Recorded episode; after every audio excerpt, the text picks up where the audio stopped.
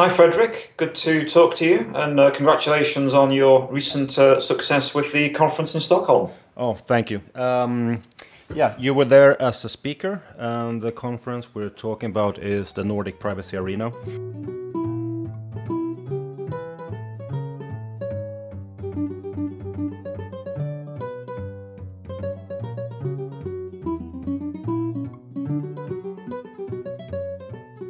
I was so busy during this conference, I should say, so I, I didn't really see or hear everything because I was running around uh, arranging stuff. So I, I heard the, the beginning and the end of your speech. so maybe you want to maybe you want to remind best, me. you probably heard the best bits then, more than likely. yeah, yeah. But I remember before the the conference we talked about um, the report on the privacy shield because they have an, an annual report the commission does together, I think, with the American authorities. And basically, yes. what they said was it's working. They did. Um, what was very helpful of the commission was the fact that they did indeed publish the report one week before the conference where I was speaking. So, um, yes. at, at, least I did have something to tell the uh, 300 odd um, security experts that were in the room. Uh, but it was what I found quite striking in the report was what came across when you sort of reread it, because at first it refers to the fact that the Privacy Shield is rated as being speech marks adequate. Yes. Post speech marks. That's their rating for its first 12 months of full operation. And at first you think, oh, oh, so that, that's pretty good. It's it's working. It's adequate. There are no problems. But then you think of the significance of what this thing is doing. It's governing how EU citizens' data is being transmitted and stored in the United States, where 85% of the world's cloud storage is based, uh, not to mention some of the world's biggest and most well funded security services. So, when you then think, okay, this incredibly important structure that is complying with the decisions uh, coming out of the European Court after the Schrems decision, and indeed putting into effect what the European Commission has asked for in respect of EU citizens' data in the US. You know, it, it, it's an important structure. This isn't just a, um, a fig leaf in theory. It's you know, it, it, it should be an important structure in practice. Uh, and has an impact on the data that, let's face it, for the majority of EU citizens, they all use um, many of the US product, be it, you know, um, if, if, you're listening to this podcast on an iPhone um, or an iPad, you know, you're probably using the services there. Um, if you've got a Facebook account, a Twitter account, an Instagram account, okay, the servers are based in Dublin uh, or uh, very often within uh, the Republic of Ireland, but there may still be, in certain circumstances, transfers of data to the United States, and that's what this is in effect covering. And there are now two and a half thousand businesses and organizations registered on the Privacy Shield. And when you think we're rating this whole structure as adequate, that's is, is, that really enough? It's not exactly a ringing endorsement. If, if you saw on a film poster it said adequate. Yeah, yeah. Two stars out of five. Would you really want to go and yeah. part with your hard-earned money to go and see that movie? Yeah, it is challenged, and it will probably continue to to be challenged. And uh, I'm not at all convinced it's going to be a long-term solution. But uh, for now, it seems they okay. So what they're saying is it's adequate, and that's what we have to to go by. Indeed, as, but as, as it stands. I, I think it's a matter of time until it ends up either yeah. being struck down in some way, shape, or form, either from something from the US or by another decision within the European Court or by the Commission, even deciding that it isn't sufficiently rigorous. Um, or so it, could come down through decisions, um, or there could just be a, a, a general lack of confidence in it the, the, the likelihood of this lasting as long as the safe harbour did, which was the best part of 15 years, I really don't see the Privacy Shield lasting anything like that long, and I think we have to take it on no, a no, almost I, a year by year basis sort of thing. I, I, agree, and it's easy to imagine uh, some kind of scandal where uh, data gets in the hands of American authorities or companies, uh, and there will be an outcry, and people will uh, call for changes. So.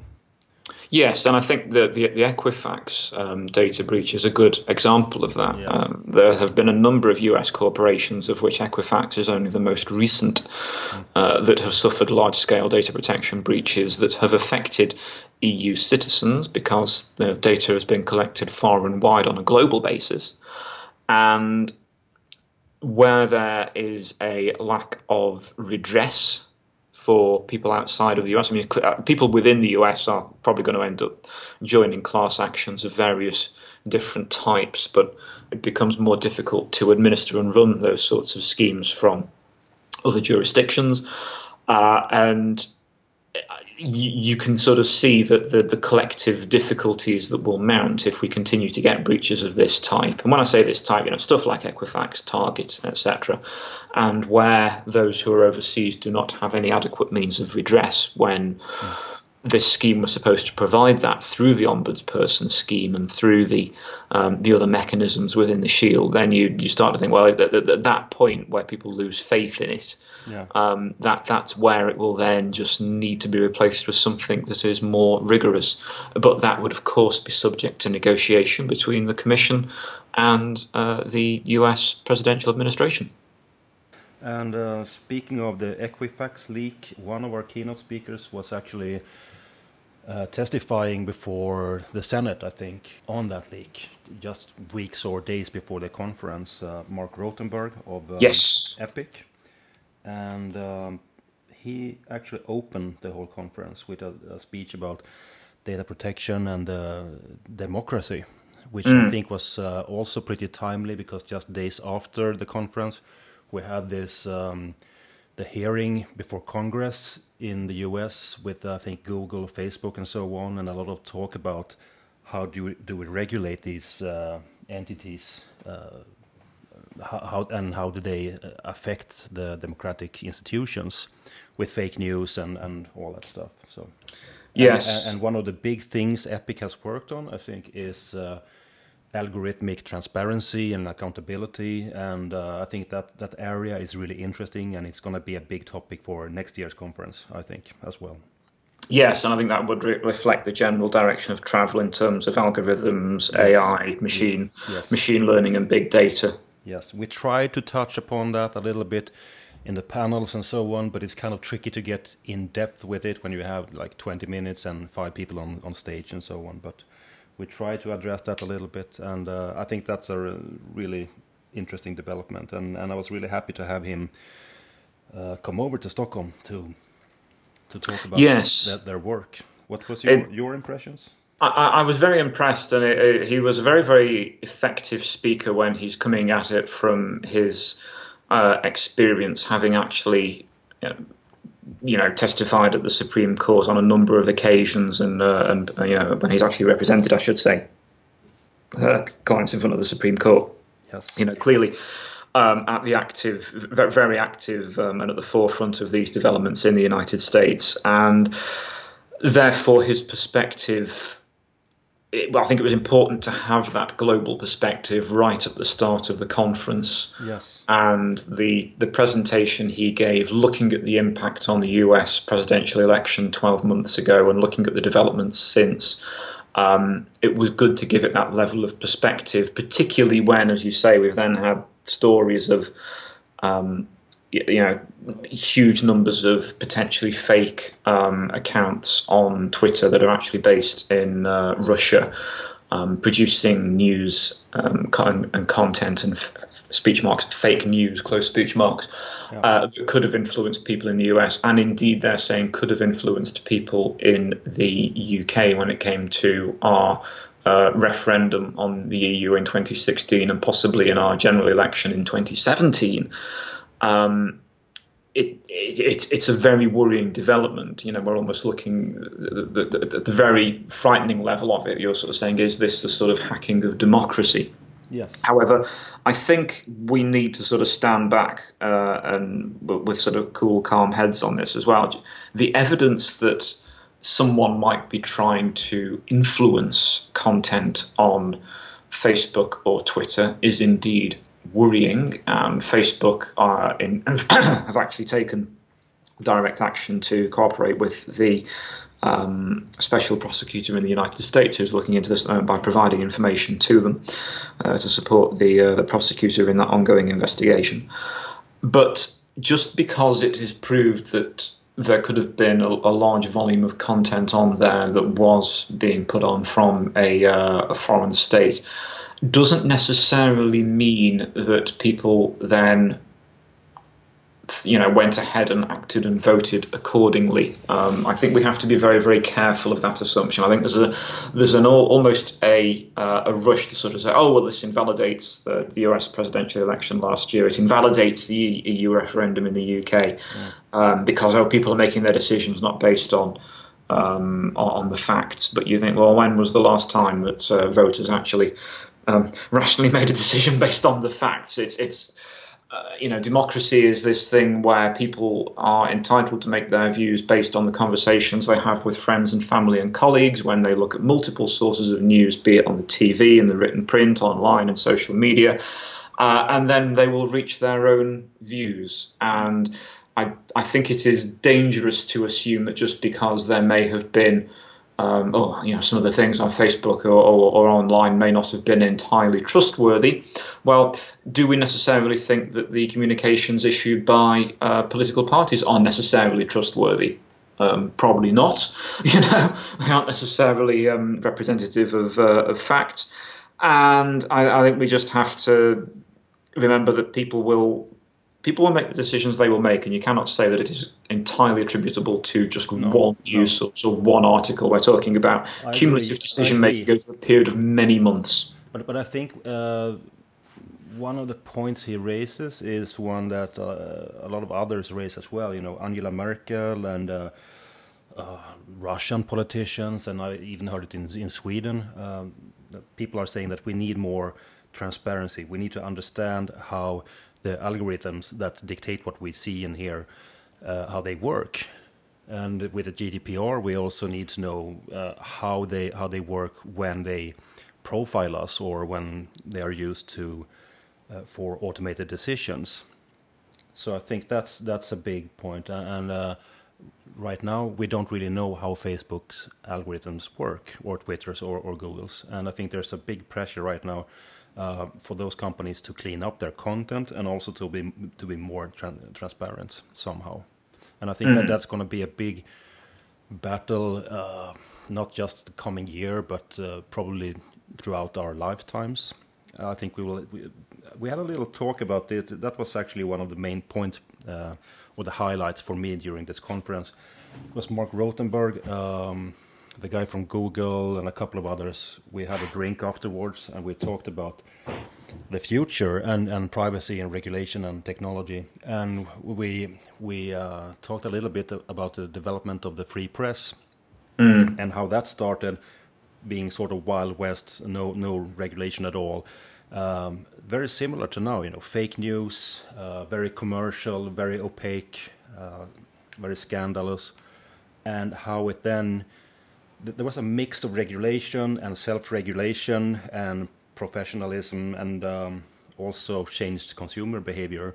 And mm. now, we have it kind of uh, we have checks and, and balances, and it's uh, working reasonably well. Not perfect, uh, as we've seen with uh, just recently the, the Me Too campaign and. Uh, mm we have a big discussion about the ethics of the press regarding that. Uh, should should they name the people that are accused for things they may or may have not done ten years ago? Who knows? But uh, so yes. there are some similarities, but but uh, I think we will see big reforms and and um, uh, legal battles over you know privacy versus free speech when it comes to these platforms, mm. and and that's been boiling for a long time. But now, just you know past months, I've seen so many um, proposals and and uh, bold statements by politicians that I think the pressure is really increasing right now.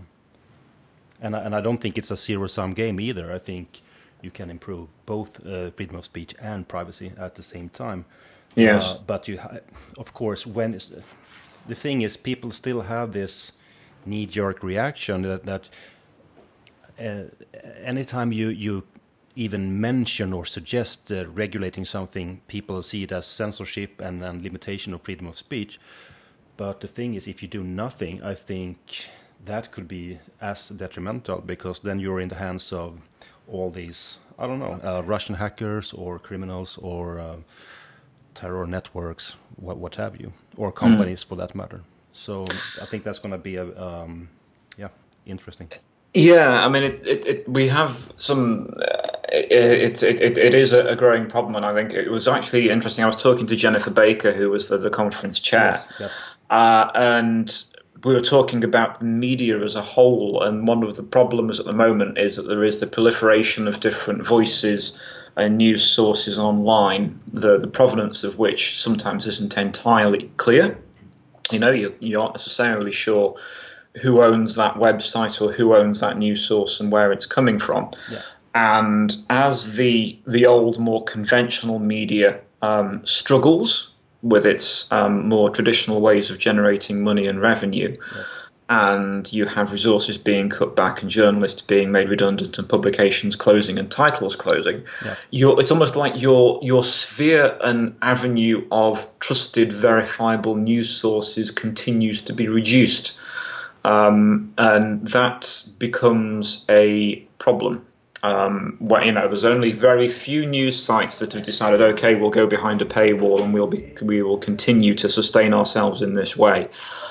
Uh, where meanwhile an awful lot are reduced to giving away their content for free and their advertising numbers fall and the yeah. uh, traffic to their websites fall and their print copies end up being um, cut and the quality of the product accordingly is diminished and the real quality independent investigative journalism falls away because there simply isn't the money there to pay a salary to a journalist to work for a few months on a really good story um, you know good investigative journalism doesn't uh, produce itself it takes a hell of a lot of effort and um, yes. you know you have to look at some of the um, uh, movies that, that, have shown that quite um, effectively. If you think all the President's Men from the 1970s, you know, um, the, the, story that brought down the U.S. government, um, that that was all through the hard work and determination of a couple of journalists. And uh, when you haven't got the resources and the people able to do that, then uh, you know a key level of accountability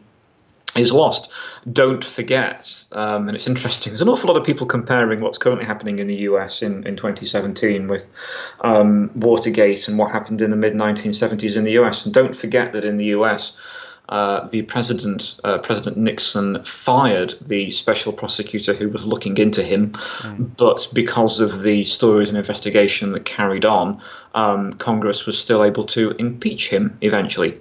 But you have to ask yourself if you then haven't got um, a, a free press with the resources and teeth to carry on doing this sort of stuff, um, would what could be the outcome now? You know, where you only have a few newspapers and they're worried, and their their proprietors are worried. Um, what? Yeah, yeah would, would you have that effective um, check on on on government government that we had uh, as far ago as the 1970s? Yeah, and even even if there will, will be some kind of uh, force that fills the shoes of the old media, how do you regulate it? Because back then you could uh, hold a the publisher accountable. You knew where they they had their physical location. You could go there with a paper saying, you know, whatever, uh, mm. or arrest them and so on. And and thus you could also give them relative freedom. And now with all this, as you say, you don't know who's behind, uh, and of, oftentimes it's uh, users themselves, singular mm. users uh, who are, you know, who knows where in the world, and if you have a problem or you have I don't know slander or threats or hate speech, and you have to reach out to to those singular users, how do you go about that? How do you hold them accountable? And that's a big problem for legislators. One option is to hold the companies accountable, but so far it's kind of we still live with this regulation that says you know it, it stems from America, I think. Uh, the, um, the so-called CDA 230, the regulation mm. that says that uh, if you're not um, well, basically if, if you're not editing content you're not accountable or responsible for for the content. So Yes. so Facebook, for example, isn't uh, responsible for the users' content. So maybe they try to clean things up, but actually. Uh, the irony is that if they clean up too much and they, they meddle too much with it, they that protection or that immunity could fall, and so they would be seen as uh, responsible or accountable for it. So, Yes. so maybe they, they don't want to get too involved with that. But and, Well- and, and during this drink we had, we um, actually talked a little bit about this piece of legislation, and uh, Rotenberg, I recall, was actually not that big of a fan.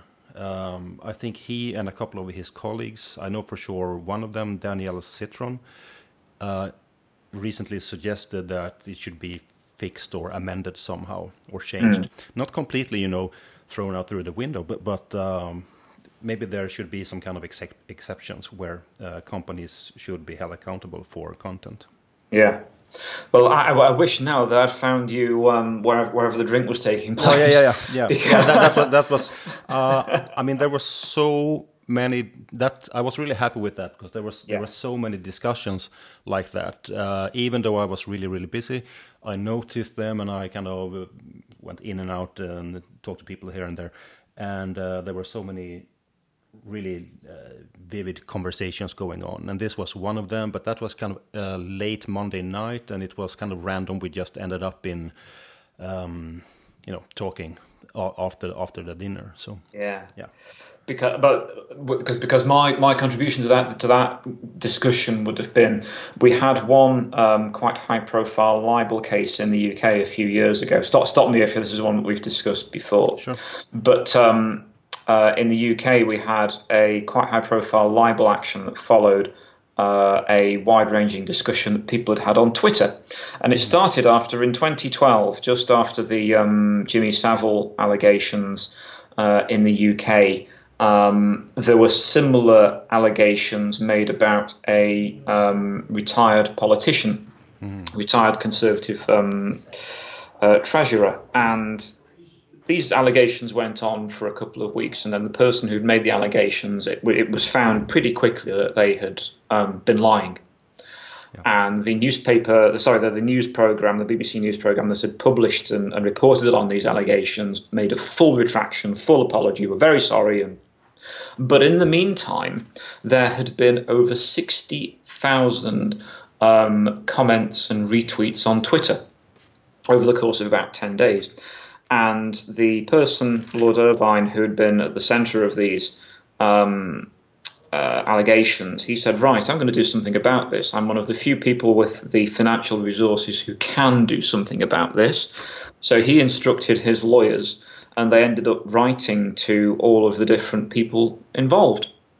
And they said to all of those Twitter users who had um, commented in some way who had less than sort of about I think it was about a thousand followers they put the limit at.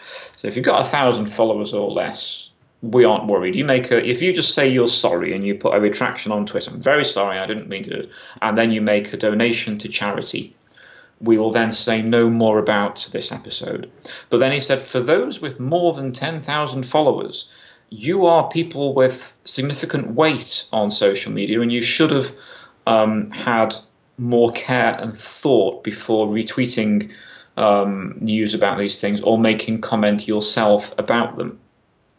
So there were a number of um, high-profile celebrities with, for example, Twitter accounts with tens of thousands of followers who end, he ended up getting in touch with yes and they had to make a substantial settlement. Um, you know, uh, pre-action out of court, but they had to make a settlement, uh, which he then donated to charity. But he said the whole point here is that they should have thought about what they did.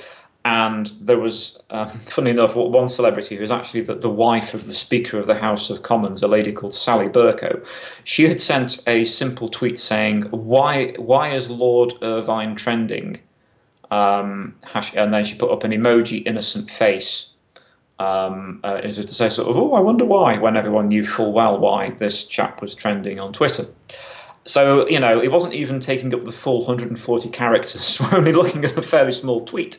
But that went because she wouldn't pay. That went all the way to the High Court. Uh, she lost. She had to pay um, Lord Irvine's costs, which were, of course, in the tens of thousands of pounds by this point, and then make a uh, settlement payment as well. So I think it was something like seventy or eighty thousand pounds costs plus an undisclosed sum paid um, in settlement of the action um, to Lord Irvine, and it kind of showed there that. Um, you're you're quite right in, in, in, the discussion that you were having after the conference because you, really there is no recourse for people unless they happen to have vast amounts of money they can throw at something like this. Not to mention the time. You know, the guy's retired. He exactly. could set his lawyers on this and deal with it. The vast majority of people do not have the time or resources and they can find that their, you know, their, their, their, business, their livelihoods can be affected by some of the things that might be said or done online that are entirely untrue and malicious, or sometimes even, you know, directed at the wrong person. Exactly, and that's why I mentioned me, the Me Too campaign because I think that's the most recent example where people are getting into a lot of trouble and um, there's no redress. There's, uh, I mean, in practice, in the reality is for most people there's just no way to defend yourself. Mm, indeed. Uh, and the, the, the, legislators or the legal system has completely failed here, I, I think. There, yes. There's, there's no way. I mean, you have, in theory, the, the option to sue yourself, or you could, in, at least in Sweden, you could report it to the police, but it's, it's very, very rare that, that uh, they will investigate. Mm. These kind of uh, potential crimes, so so I think that's a really big issue, and I I haven't seen anything that kind of points into the, in the direction to you know to fixing this. Mm. Uh, this besides maybe, I think for me personally, I I think that technology is going to play play a big part in this, not mm. not necessarily the law itself.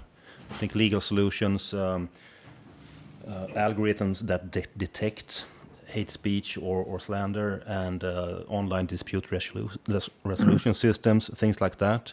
Uh, because the, the traditional way of, you know, reporting something or going to court in each singular case, mm. uh, I just don't see that happening.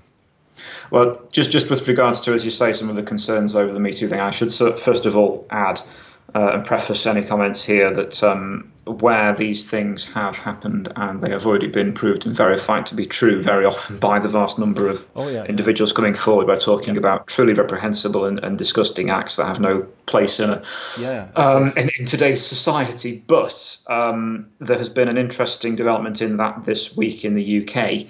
Um, we had a uh, member of the um, Scottish government, not Scottish, member of the Welsh government, the Welsh Assembly. Mm um, he had some allegations made against him last week mm. and ended up resigning from his post.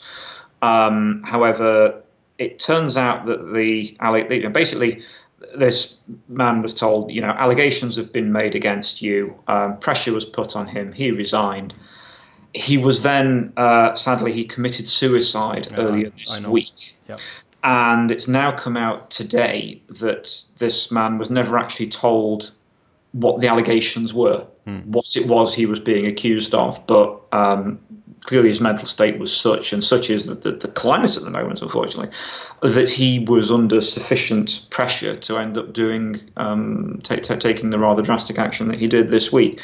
Um, but I, while you know some of these allegations things are, are, are so deplorable, we do have to remember that um, there, there is still a right to innocence until people are proven guilty. Yes, and even if you due process has to apply no yes, matter what, yes. you know, because otherwise you have um, something you don't really have the the rule of law anymore. You have the mm. rule of law. What do you call it? You have a, in Sweden we call it a mob. You know the yes. social media mob.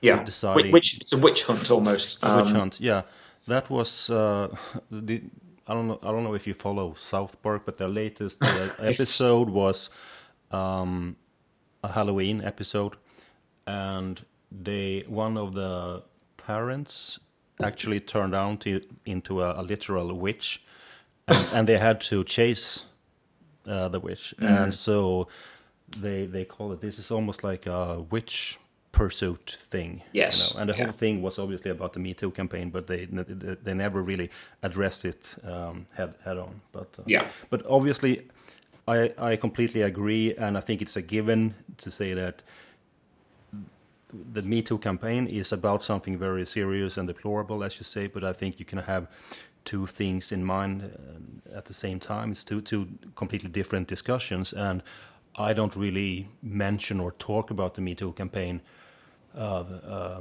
those crimes or those problems because it's not my area of work. It's not. I'm not mm. well versed in it. So so um, I just look at it from a freedom of speech and, and privacy point of view, and in that regard, I can see some really big problems here mm. because, uh, as you say, you have the right to be uh, assumed innocent until proven guilty, and it's also it's the um, authorities, the police and the courts who decide who's guilty and not, and nobody else. And even so, even if you're found guilty, is it reasonable? I mean, let's let's talk about the the old media again.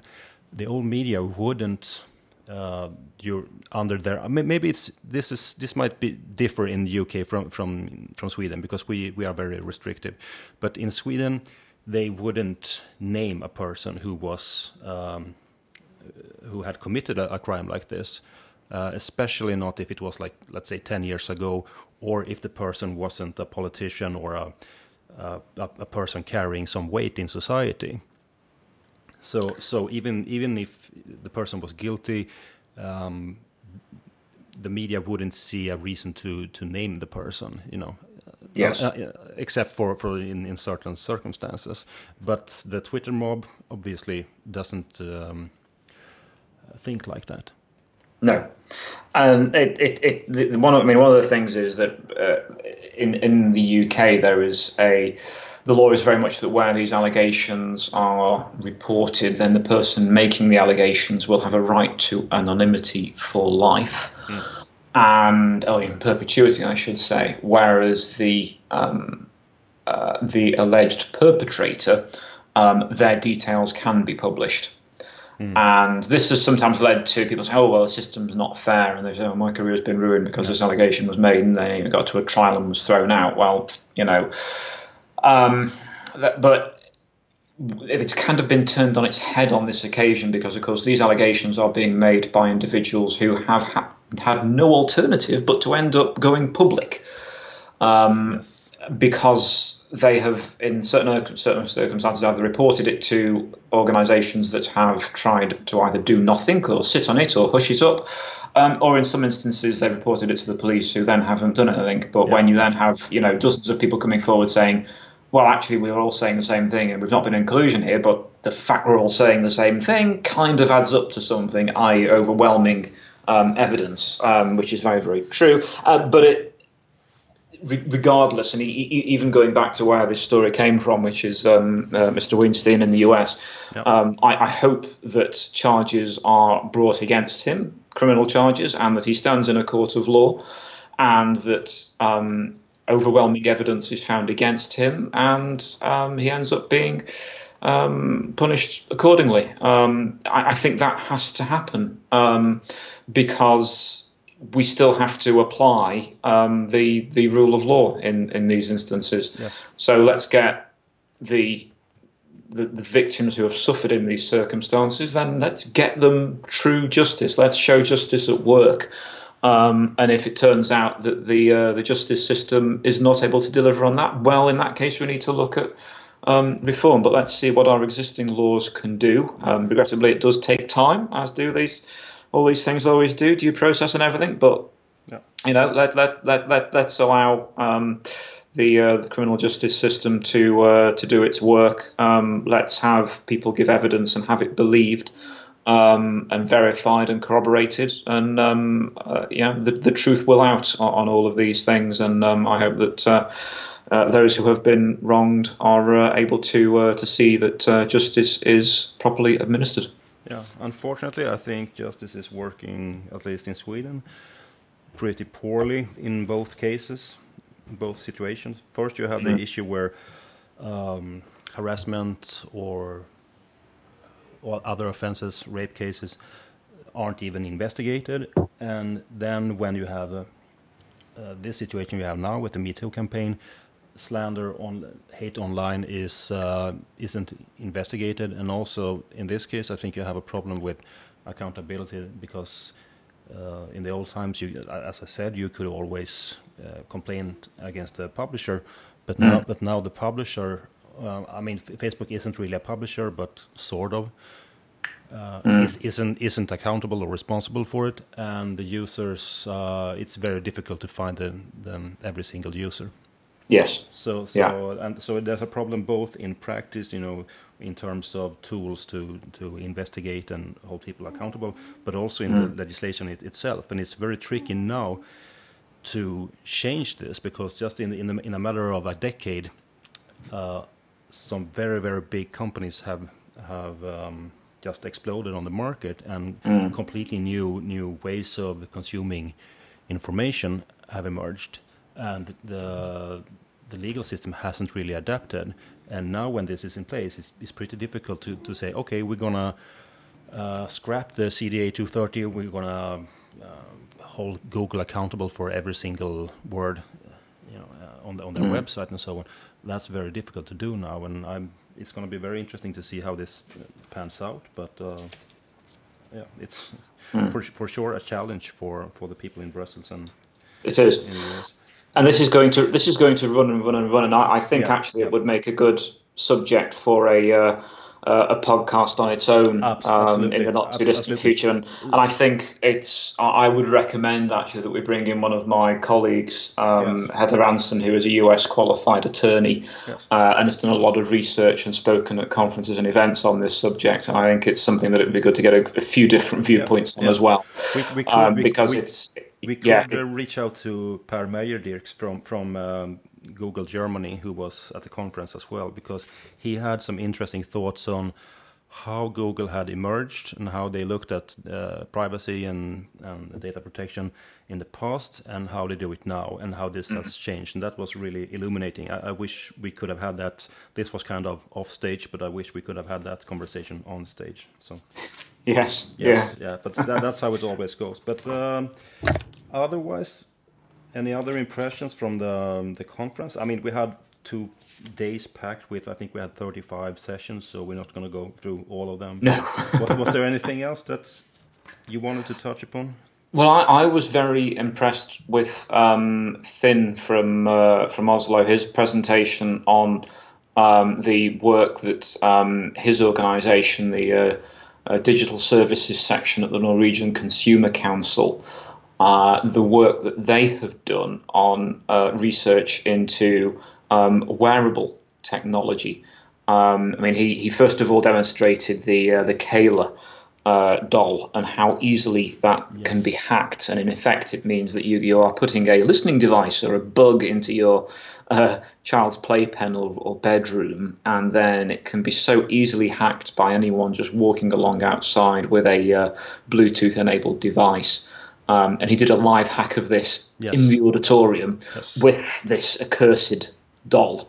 Um, it was literally just showed that anyone in the room um, with a smartphone was able to sync with it and take control of it. And um, it- when we're talking here about such basic safety measures that really should have been put in place, Yeah. um, the mind really does boggle. Um, so no wonder it's been withdrawn from a number of countries. But it was um, his organisation that first blew the whistle on this thing, and uh, I was also talking to him about some of the work that they've done on wearable tech and comparing. Um, and I'm, I'm not going to mention the actual brands involved, but they've recently been um, uh, publishing some research on different wearable. When I say wearable, you know, stuff like the um, fitness bands that track how many steps you've done and Yeah, uh, how many calories you've burned. And um, because full disclosure, um, we actually had dinner before the conference. I think you and me and Finn had dinner at the did. table uh, Yes. Sunday night, and I think we talked about your your was it your Fitbit watch or no? Yes, yes. yeah, yeah. So we, we were talking about that, and, and indeed, because I'd flown in from uh, Bucharest that day, I had a, I had a fairly good step total by the end of the day, having traipsed around a few airports. Yeah. But um, uh, it was it was interesting, sort of comparing notes on the levels and features and security of. Um, I think there was four different brands that they'd done a comparable table of and um, one of the brands, and it wasn't Fitbit, I hasten to add, um, had come out, didn't look particularly um, you know, didn't come out very well from this sort of table, basically showing how um, it, it, wasn't particularly storing data in a very safe or secure manner, and then what it did with that data wasn't particularly transparent either. And um, we were discussing uh, the you know the findings and I, obviously the having published this stuff the previous week one of these fitness tracker uh, manufacturers um, wasn't particularly happy and had contacted his office in a fairly vocal um, aggressive manner um, and we had a conversation. I, I, I, was very much of the view that it was a little bit, you know, too little, too late from this particular manufacturer. Because I said, look, have I'm, I'm, sure you've written or attempted to contact these people while you've carried out the research. And he said, well, yes, we did. And I said, did you tell them what your results were going to be? He said, yes, we did. Um, and he said, so it's basically they weren't wanting to listen or engage until you published, and then got upset with the backlash. He said, yes. So um, it, it, kind of proved the point. And I said, look, particularly when um, uh, you know, when you know, I've, I've been to conferences where uh, people have highlighted these problems, and I was telling him about the. I was telling, talking to Finn about the Computers Privacy and Data Protection Conference in Brussels in January, where a, gentleman had held up the Calodon and highlighted the issues. And Finn turned around and said, Yes, that was me. I went, Oh, right, okay. And it turned out he'd shaved the beard off in the intervening period. Um, so I didn't recognize him. Um, but uh, yeah, it was, um, uh, I, I, didn't quite recognize him. But yeah, uh, but yeah, I said, Look, when, when someone's been as public as you, speaking on different platforms, talking about these problems, um, then to then argue that you're selling a product and you aren't aware of these risks um, is is a very difficult place for that manufacturer to be. You you then look and say, well, you know, um, if if you're so confident in the security of this, well, why don't you provide transparently your privacy impact assessment to prove how um, uh, what good security is and that you asked the questions that you needed to and that you were satisfied that the, the correct security measures were in place. And of course, very often an organisation like that won't have a publicly available privacy impact assessment if it even has one at all. And um, that, that's the answer to your question, pretty much. Yeah, and speak, speaking of conferences, um, there's the, what's it called? The IAPP summit in Brussels right now. Uh, a couple of my, my colleagues are there so I saw they were talking about uh, again algorithms and um, transparency this morning. So the, the, discussions are ongoing, and I was uh, I was happy we could bring some of this to, to Stockholm actually because usually you have to kind of go to those places, you know, uh, Brussels mm. or New York or London. Um, yeah, and also well, also I would say I was pretty. I mean, I don't want to. It's tricky to single out sessions because you i mean I, I, was really happy with a, lot of the speakers but one that stood out to me was uh, uh, Gemma Clavell who was talking about uh, uh smart cities or safe cities and surveillance and uh, the ethics of it and technology of it and the future mm. um, and uh, this is something i see come up again and again you know the, the future of smart cities and crime prevention and you know making healthcare uh, more efficient and traffic flow better and uh, saving energy and all that but yes. potentially at the cost of privacy so i think her her um, speech was brilliant i think and i I'm, I'm, not sure but we might be able to get some of these speeches out on, on video soon for, for those interested. But i think um, for me that was a highlight for sure. Yeah that would be fantastic. And um, yeah.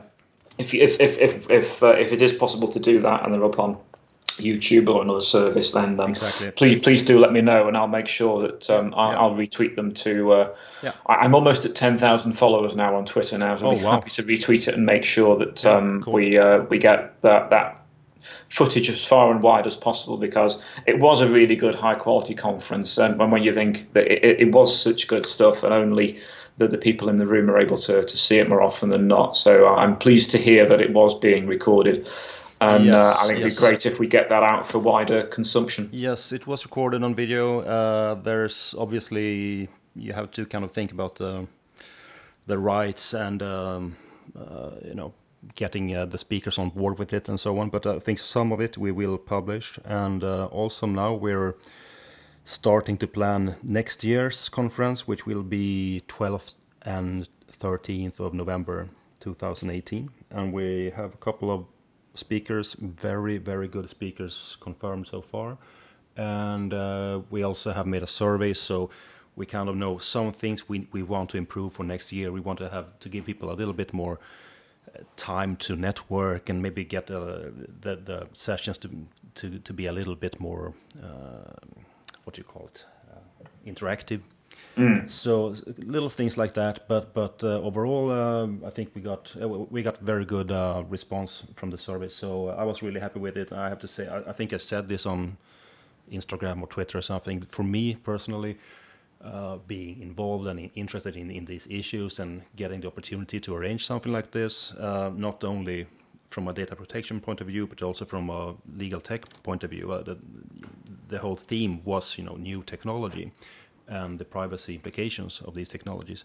So for me, that was easily one of the highlights of my career, actually, to, to see this come together. And it was really cool to be in the room, see everybody in the same room together, talk yeah. about this stuff, and all the conversations off stage and and on stage, and um, old and new people coming together and talking about all this stuff, and not only lawyers but data protection officers from startups and big companies like Mastercard and Cisco and Sony and all that, and then you and then some of my old teachers from Stockholm University and stuff like that. So yeah, it was uh, really really cool. And now afterwards, because I've been working with this for half a year, almost full time, and now it's kind of empty. So what now? Now I can now I have time to do stuff like this, to do the podcast and blog and and uh, uh, all the other stuff. But um, yeah, we're we're already getting ready for for next year. So yeah. Well, I, have I've already got it in my, my diary, and I, am going to plan on hopefully coming out to Stockholm for a little bit longer than I was able to do. Yeah, um, hope, hope you will year. be around. Uh, it's still early, so so let's talk. Uh, yeah. when, when it draws near. But uh, yeah, unfortunately, I haven't been able to. There's been a couple of conferences this fall that I haven't had time to go to because I've been busy with this. So mm. I'm sorry I wasn't. Um, at the conference.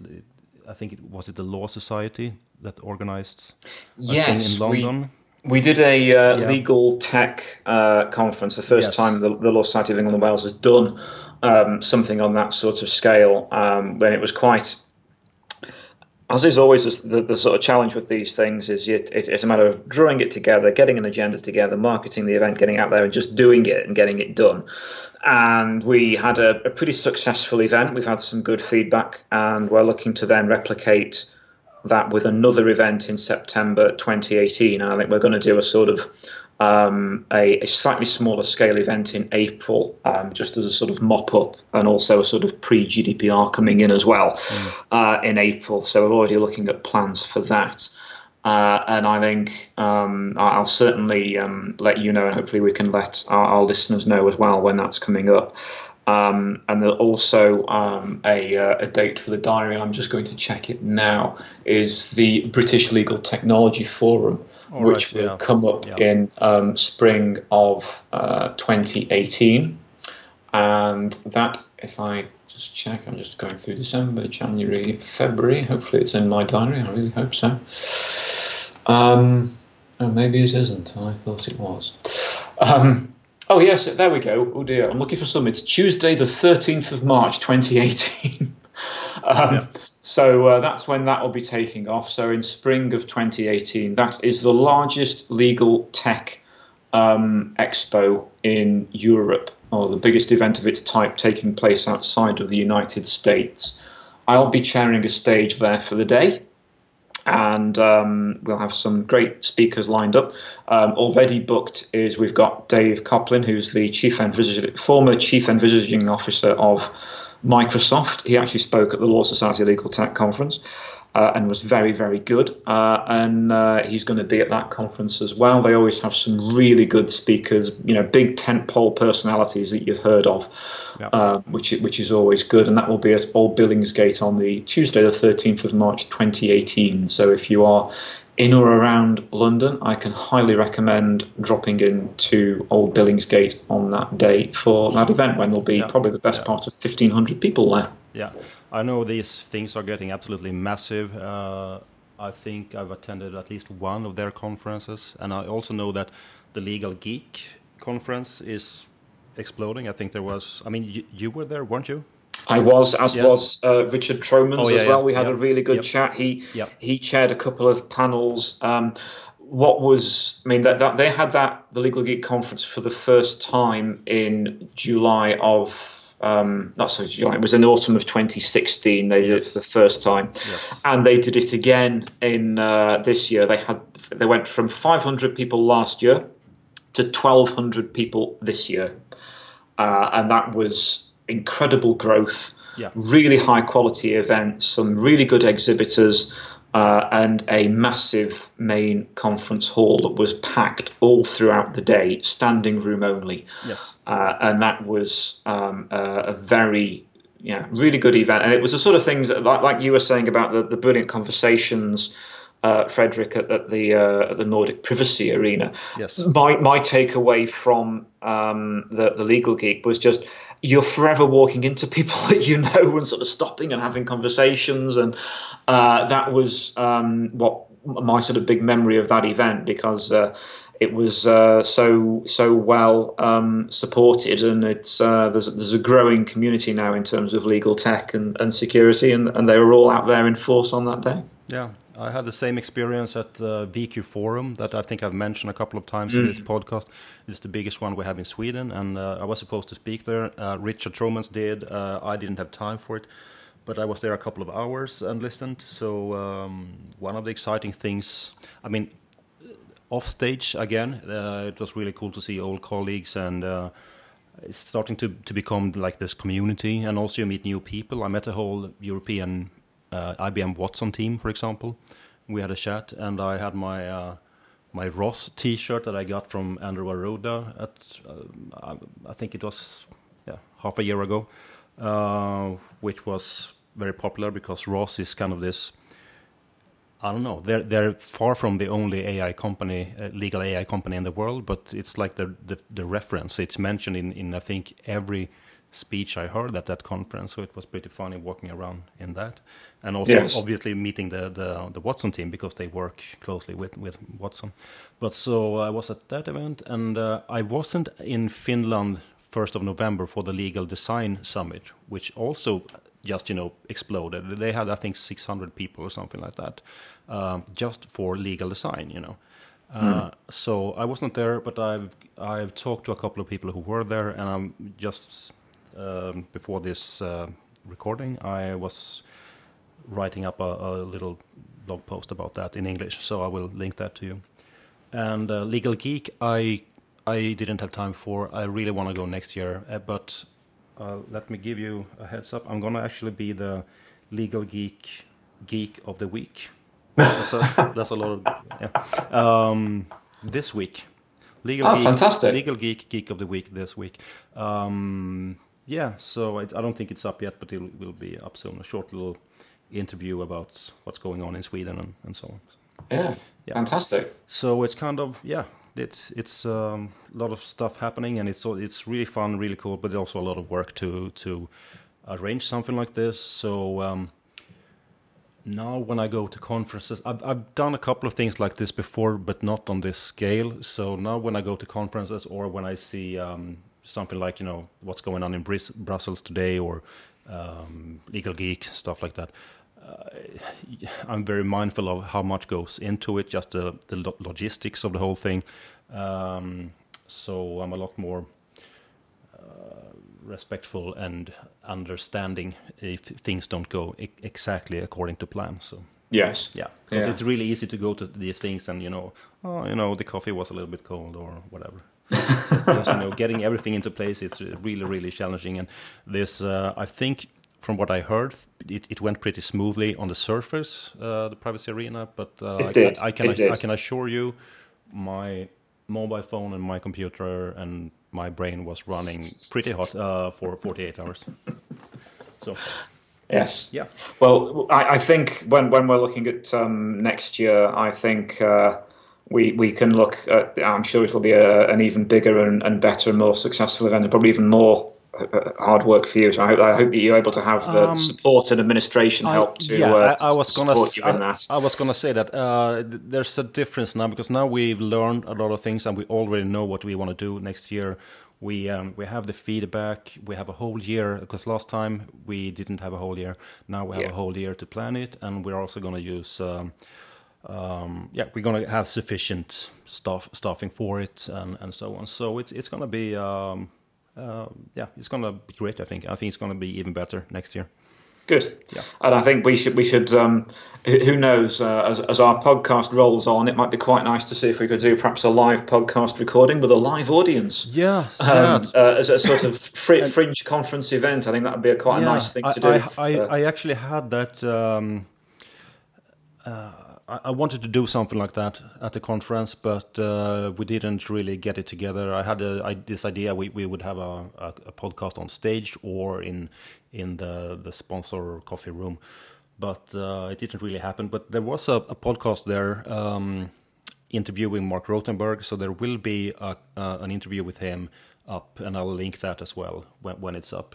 So, and this is this was um, oh, you, you know, if you if you remember the panel about legislation um, with Joe Cannataci and a couple of others, and Mårten Schultz. Mårten Schultz is a Swedish law professor who runs an institute that mainly deals with um, cyberbullying and hate speech and, and so forth. So that institute, it was their podcast that were there interviewing Marc Rotenberg.